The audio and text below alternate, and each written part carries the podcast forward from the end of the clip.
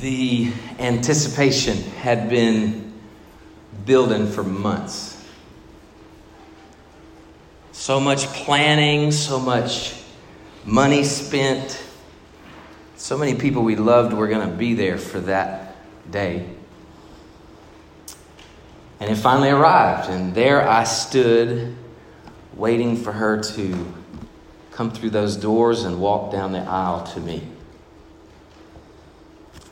The doors opened, the crowd stood in honor, some angels started to sing,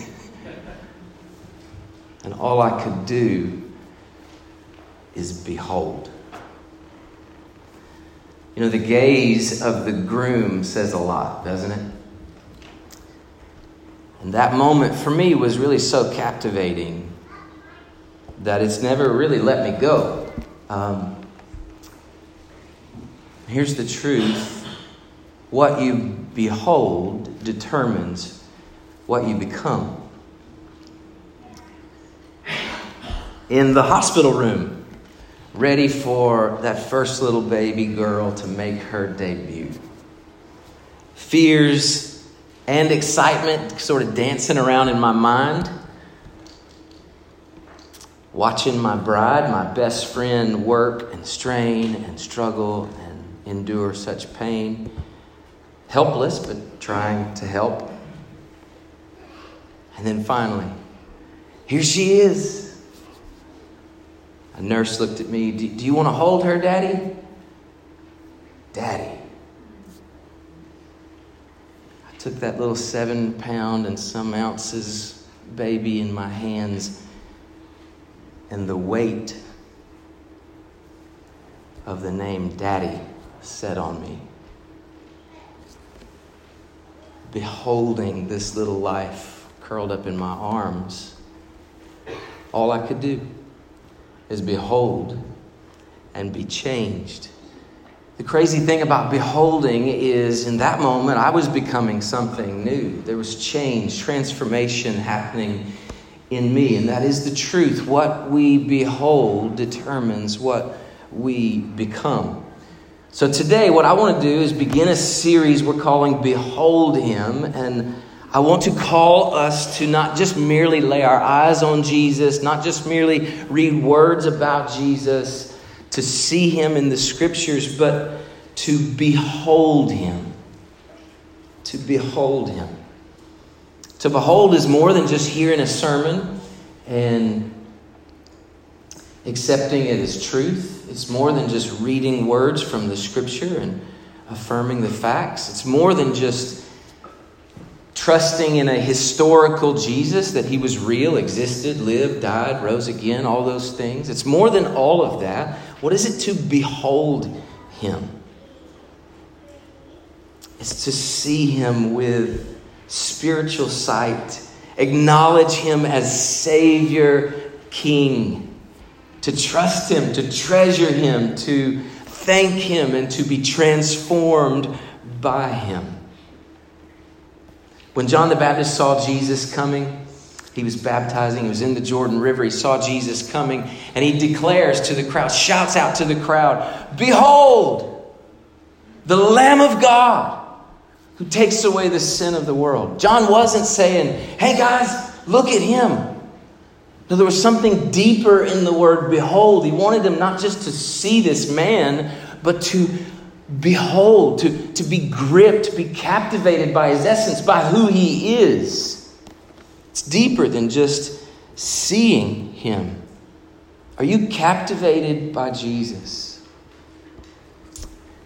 I think about what it must have been like to walk with Jesus, to be one of his disciples. I can't imagine, but I, when James and John went through uh, one of the Samaritan cities and they were not welcomed. Jesus was rejected. They, they wanted to, uh, to nuke them, just to, to roast them all. You know, the, Lord, let's call down fire from heaven and roast them. That's, that's what was in their heart to do. And Jesus responded to that, you know, just reminded them hey, I didn't, I didn't come to roast people, I came to rescue people.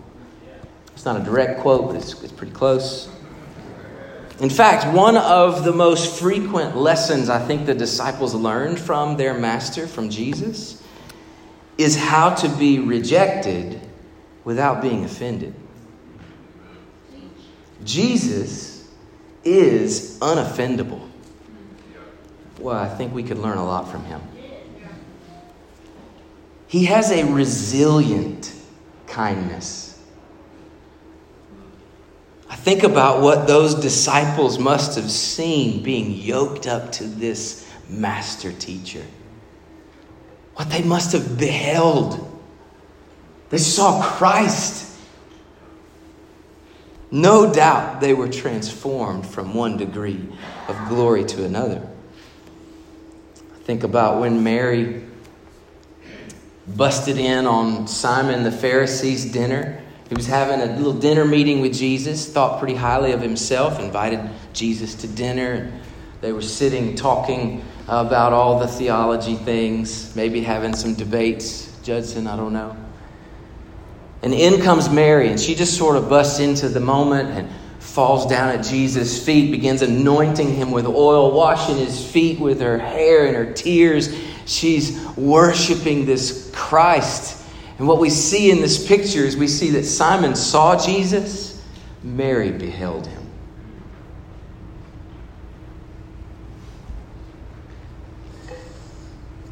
Oh, church, may we this season behold Christ, not just see him, but be captivated by what we see in him. I wonder what the thief on the cross must have seen when he looks over at this bloody, beaten, dying man next to him. What must he have seen in order to look at that man and say, Remember me when you come into your kingdom? Your kingdom. How could he look at this man and see a king? He was beholding Christ, he was seeing deeper. So, what's so captivating about Jesus? Well, a lot. But I want us to look specifically at what the writer of Hebrews tells us. What we plan to do over the next few weeks is use the book of Hebrews to really get a deeper glimpse at the person of Christ. But I want to do it in tandem with another passage in the Gospel of Matthew, chapter 11. And so we're going to do that today and probably every week for the next few weeks. We'll bounce from Matthew 11 into a section of Hebrews. But today we're going to read from Hebrews chapter 1, verses 1 through 3. So will you stand with me in honor of God's word as we read? I promise you can be seated in a moment.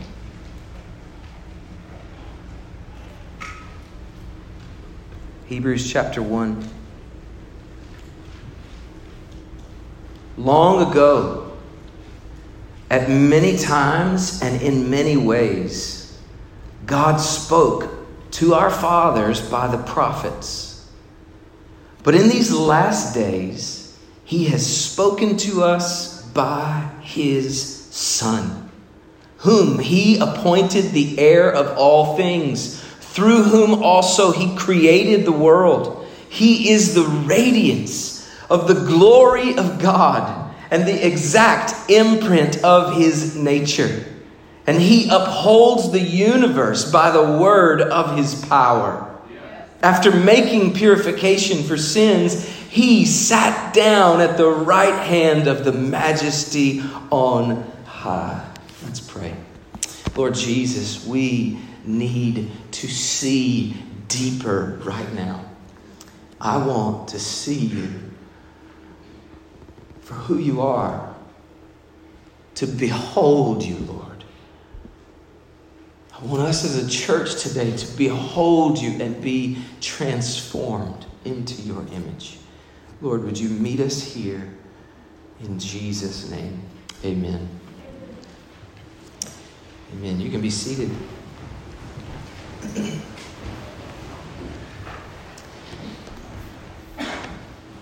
God has spoken to us through his Son, Jesus Christ. I just want that truth to resonate on you for a moment. God has spoken. He's a God who speaks.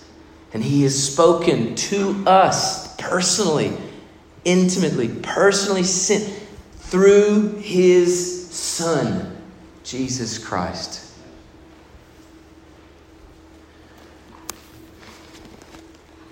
There is so much in these three verses. We're just going to kind of dip a thimble in the ocean, so to speak, this morning.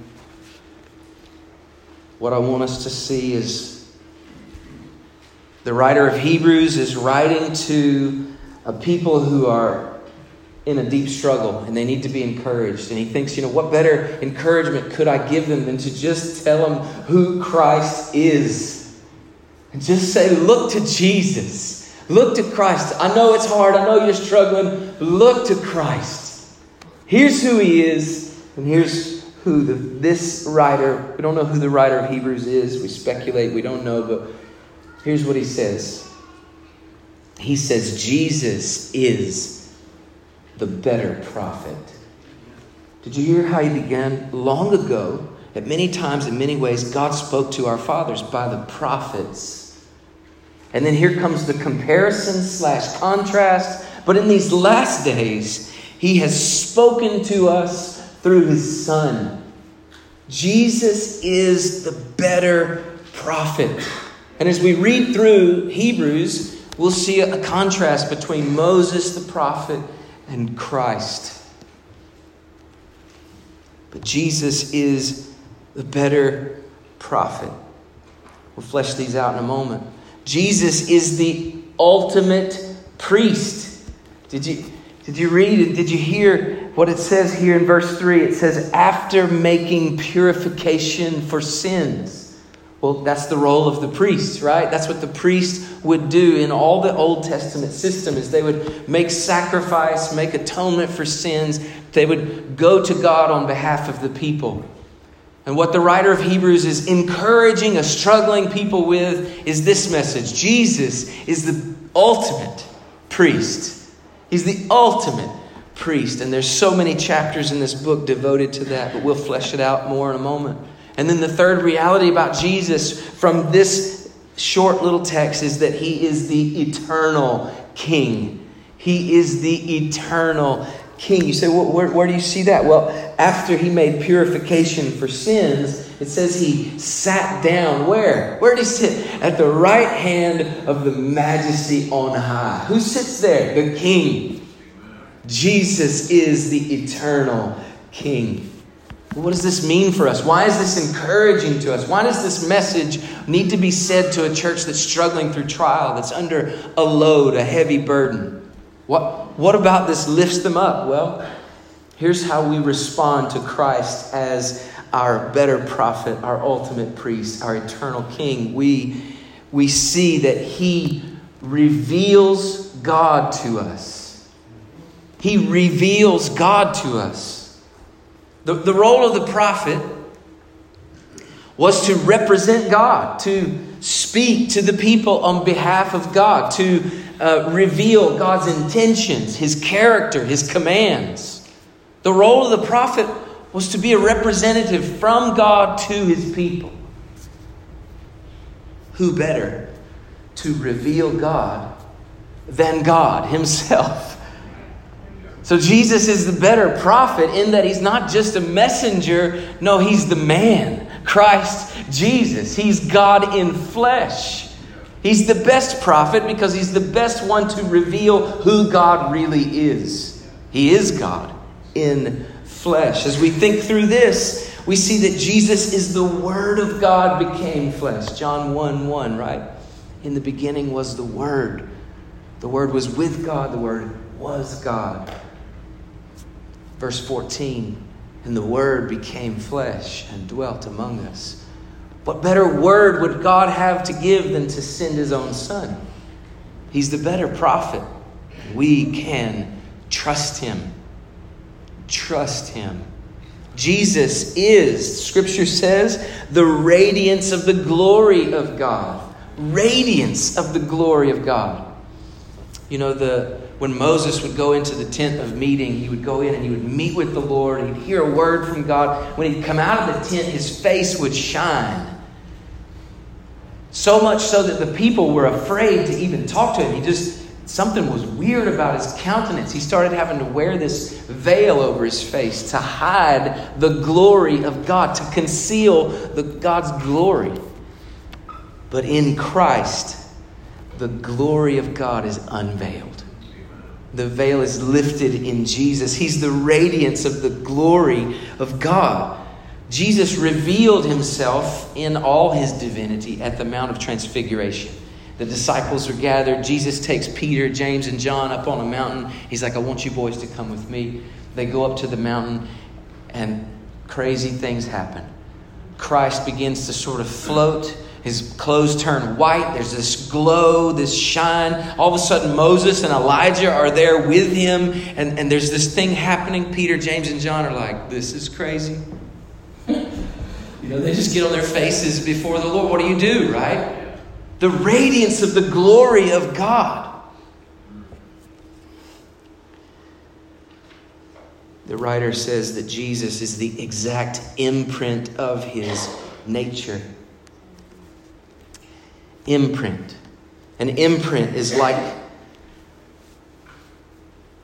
this is the word for like a stamp or the, um, a mint, when you mint a coin, you press into it an image.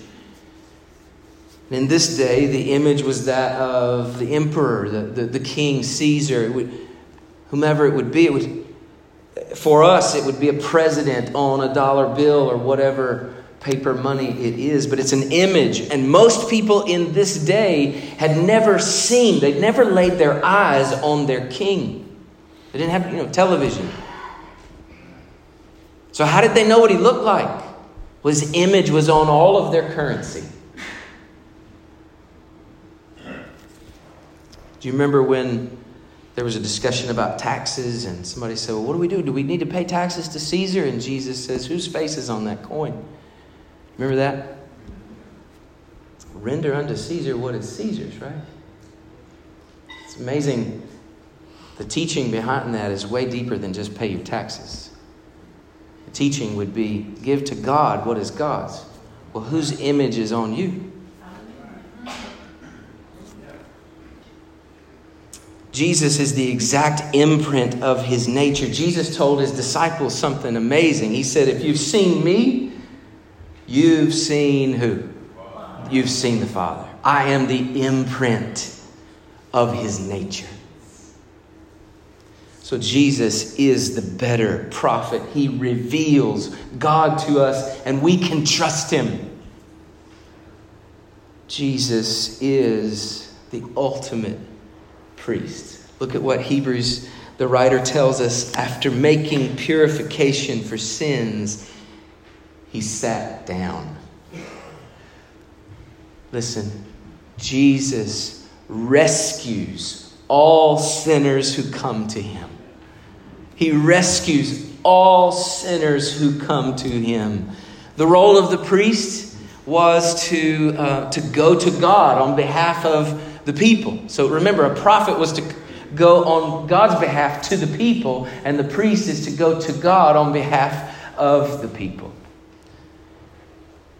It was to plead their case, to sacrifice to shed blood on their behalf so that their sins would be covered or atoned for. The priest's job, by the way, was never done. They were never out of a job. Do you know why? Sinners make really good job security for a priest. we always are sinning. And the priest's job of atoning for sin would never be completed until Christ. Jesus made purification for sins and sat down. He didn't offer the blood of animals, He gave His own blood. The perfect, sinless Lamb of God, as John the Baptist said, Behold the Lamb of God who takes away. He doesn't just cover sin, He takes away the sin of the world. Now listen, Jesus is the ultimate priest because he did his job and he did it in full. At the cross, he said, It is what? Finished.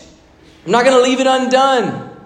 I'm not going to have to come back and do this again later. This is it. The rescue that Jesus offers is full, it's complete, it is final. He gives the final word when he says, Father, forgive them. He rescues all sinners who come to him. And Jesus reigns forever. He reigns forever. He's the eternal king. Israel's history is littered with kings, and it's defined by her kings. Some good, righteous leaders, some wicked rulers who loved power more than people. The up and the down, the rise and the fall of a whole people depended largely upon the king over them. The good news is that we have the most consistently good, all powerful king the world could ever imagine. And he is the eternal king. After he died and rose from the dead, he sat down at the right hand of the majesty on high. Jesus is the promised son of David to fulfill the promise God made that David's kingdom would never end. But the reign of Christ, it's not an up and down, it's only up. He is consistently all powerful, and all good.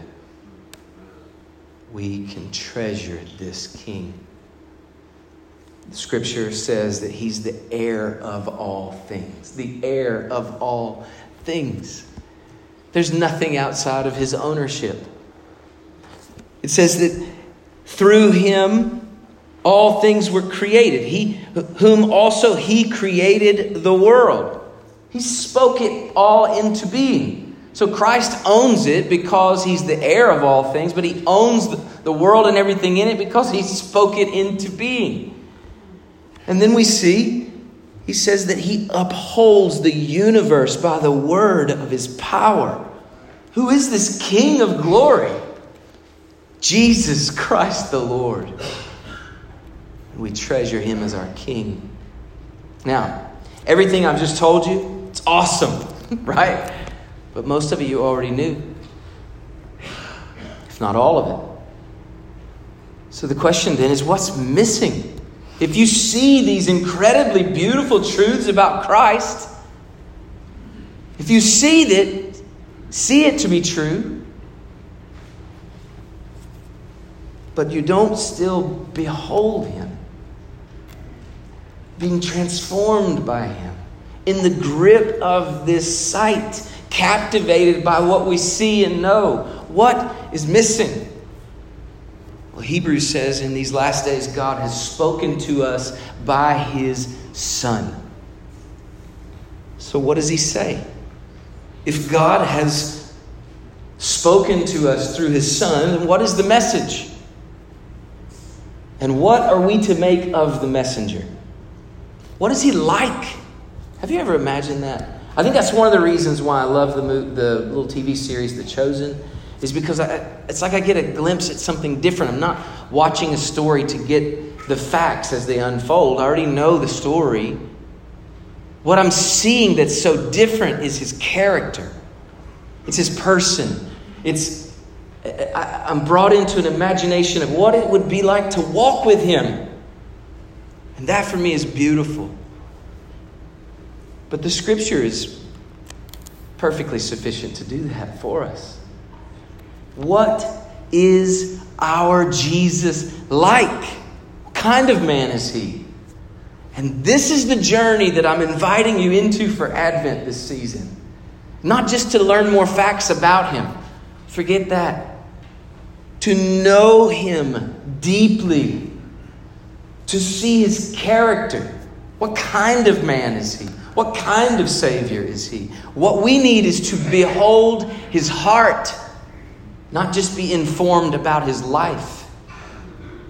And for that, what I want us to do is meditate in Matthew 11, okay? Will you turn with me to Matthew chapter 11? I'd like to encourage us as a church to memorize these three verses through Advent this season. I, I, would really love for us to work to memorize these three verses. Jesus gives the most gracious invitation, I think, in all the Bible. Now, Jesus says a lot of things. We have a great record of what he says, but for me, this is a beautiful invitation. Matthew chapter 11 verses 28, 29, and 30. Look at what Jesus says Come to me, all who labor and are heavy laden, and I will give you rest. Take my yoke upon you and learn from me, for I am gentle and lowly in heart and you will find rest for your souls. For my yoke is easy and my burden is light. These are the words of the Savior King.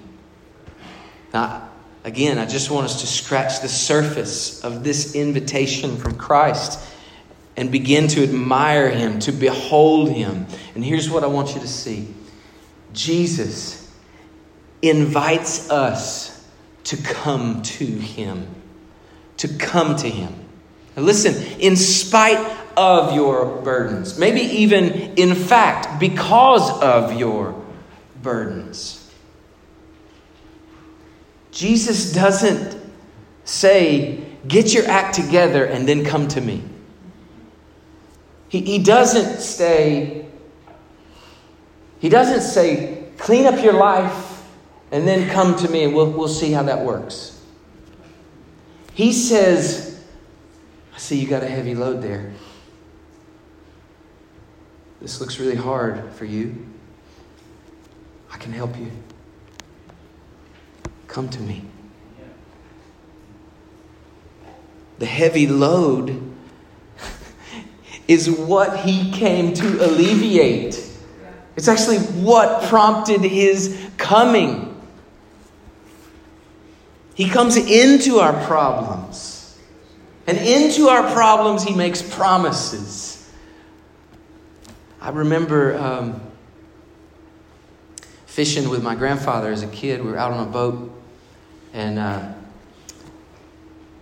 pulling in the fish, you know, and um, reeled it in, pulled, pulled one in. I had, I had hooked it, but I couldn't figure out how to get it in. I was just a little boy, and he came and he helped me pull it in. We pulled the fish in, and this was like the last catch of the day. We, we, got, we got out of the boat, went over to the side. He had set up kind of a little rinky dink table, and uh, immediately pulled out his knife and just went to work.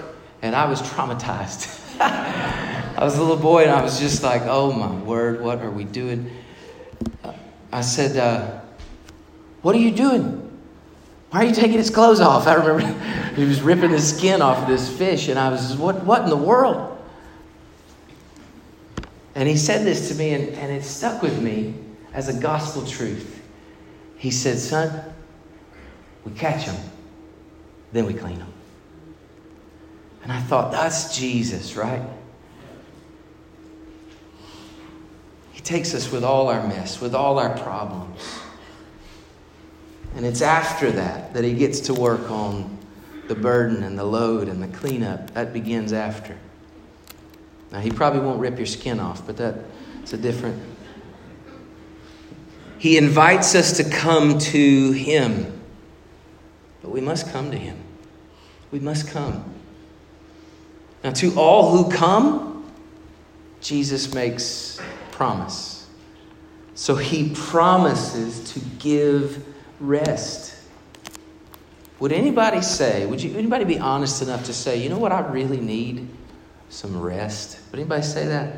What I really need. And I'm not just talking about like a good night's sleep, although that would be nice. I'm talking about some of you know. I'm talking about like real peace. Like where things are settled and they're as they should be rest.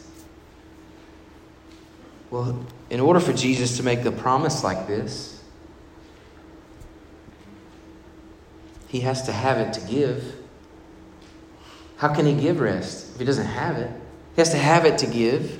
He must want to give it. So that says something about his character. He sees a need and he actually wants to give to that need. And then he must actually be able to deliver on his promise. He's got to actually be able to step into your mess and bring rest. So, what do we know about Christ from this promise? Is at least those three things. He has it to give, he wants to give it, and he's able to do it. He must. We must come to him. But if we come to him, he promises to give rest. But I want us to look deeper at his promise. He says, Come to me. He says, Take my yoke upon you and learn from me. What he promises, believe it or not, is himself.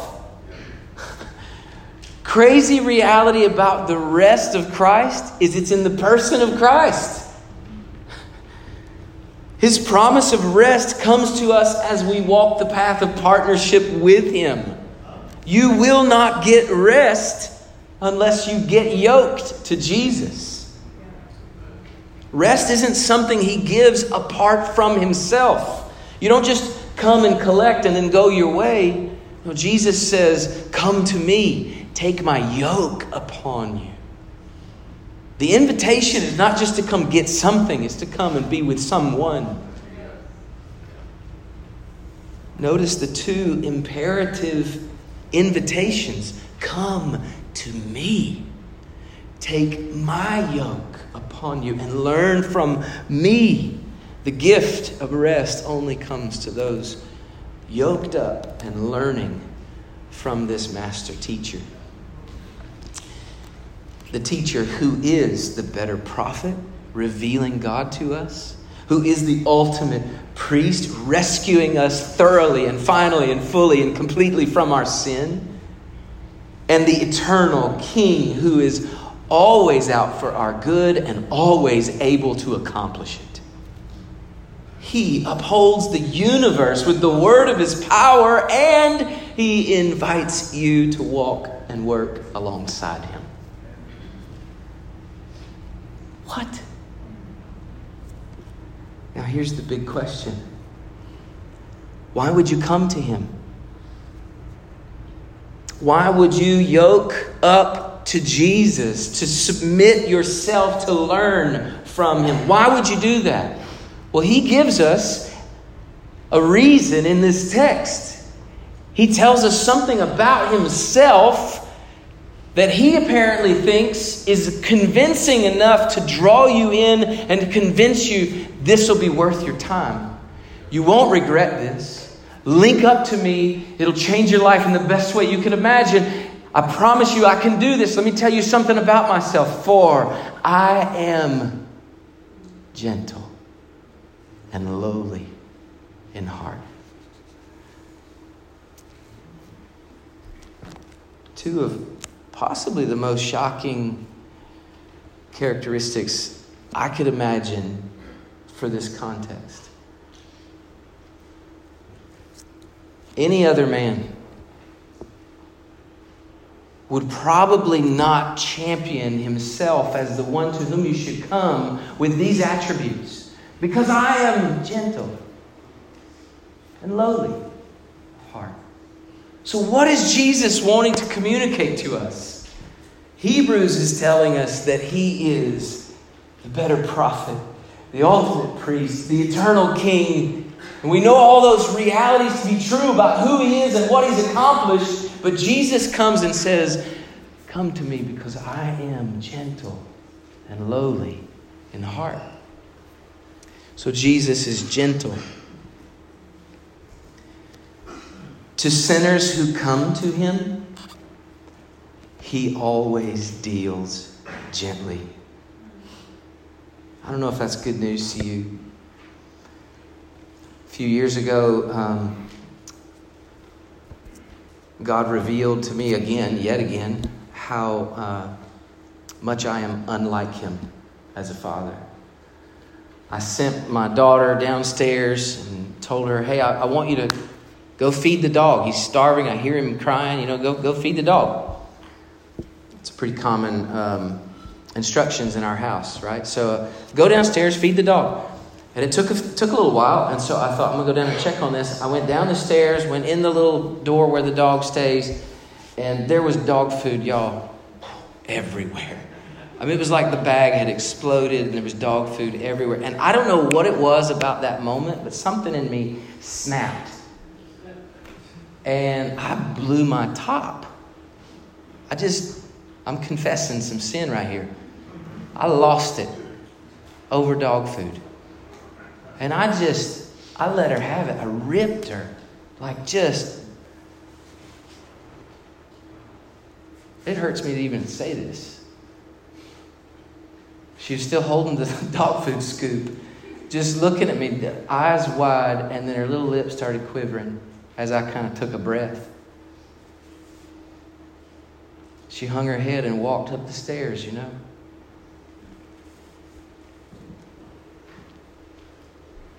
I had sinned. And you would think the Lord would swoop in and whack me, right? But He's gentle with sinners. And He just stepped in and just said to my heart, You know, she won't always see you as a prime example, so you could maybe tell her how much I'm different from you.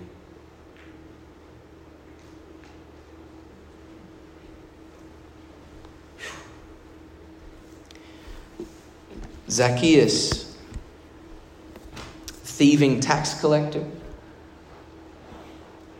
You know, he thought it would be neat to see Jesus from a safe distance of a sycamore tree, right?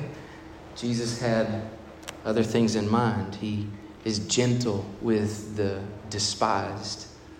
Maybe a contrast here would be helpful for us too. Moses was a prophet that delivered people from slavery, gave them God's law. He was holy. The people knew that he had met with God. His face shined. We've talked about that. They wouldn't even come close to him, they were too afraid. Can you imagine Moses talking with a Samaritan woman at a well? Can you imagine Moses sitting down with tax collectors and sinners and breaking bread together? Maybe he did, but the scripture doesn't seem to indicate that. It seems more likely that Moses was a bit untouchable in a sense. But Jesus is not like that. He's not like Moses at all. He's better, more holy, and deals more gently, always gentle with sinners. No one was afraid to come to Jesus. The children ran to him, climbed up in his lap. Jesus would say, Let the little children come to me. Lepers came running to him, crying out for mercy. Jesus gave mercy, touched the lepers. The blind man who wouldn't stop shouting as, the, as Jesus was passing by. Everybody's like, Tell him to be quiet. Jesus says, No, tell him to come here. Bring him to me. A woman caught in adultery. Everyone wants to stone her. Jesus wants to give grace. He is gentle with sinners. He's gentle. And so he says, Come to me, for I am gentle. We don't deserve gentle, but that's who he is. Behold him. Behold him. Jesus is lowly. What does this mean? Well, he's accessible, he's welcoming, especially to the poor, the weak, the weary. One point of contrast here, and I hope this will encourage you. The king doesn't allow anyone in his presence, much less peasants and people of low estate. To kiss the ring of a king is a great honor.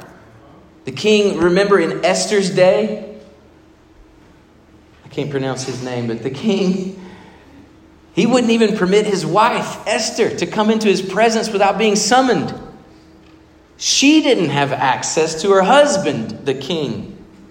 To enter unrequested meant certain death, even for her. But Jesus is lowly in heart. At the core of who he is, he welcomes the rejected. If you come to him, he will not cast you out. Those first disciples, they were uneducated men, but they had been with Jesus. You don't need an advanced degree to come to Jesus. You don't need a, you don't need a, a, a big bank account to come to Jesus. You don't need to look good or be pretty or be handsome to come to Jesus. You don't even need a clean rap sheet to come to Jesus. You come to Jesus because he's lowly in heart and he welcomes all who come to him. Don't wait till you got your act together. Come to him. He'll get your act together. Don't wait. Come to Christ, for he is gentle and lowly. Invitation is simple this morning, and for the next few weeks, it's this Come to Christ. Behold Christ. Rest in Christ. as our worship team comes, was reflecting on an old hymn last night. Some of the lyrics go like this O soul, are you weary and troubled? No light in the darkness you see. There's light for a look at the Savior and life more abundant and free. So turn your eyes upon Jesus Look full in his wonderful face, and the things of earth will grow strangely dim in the light of his glory and grace.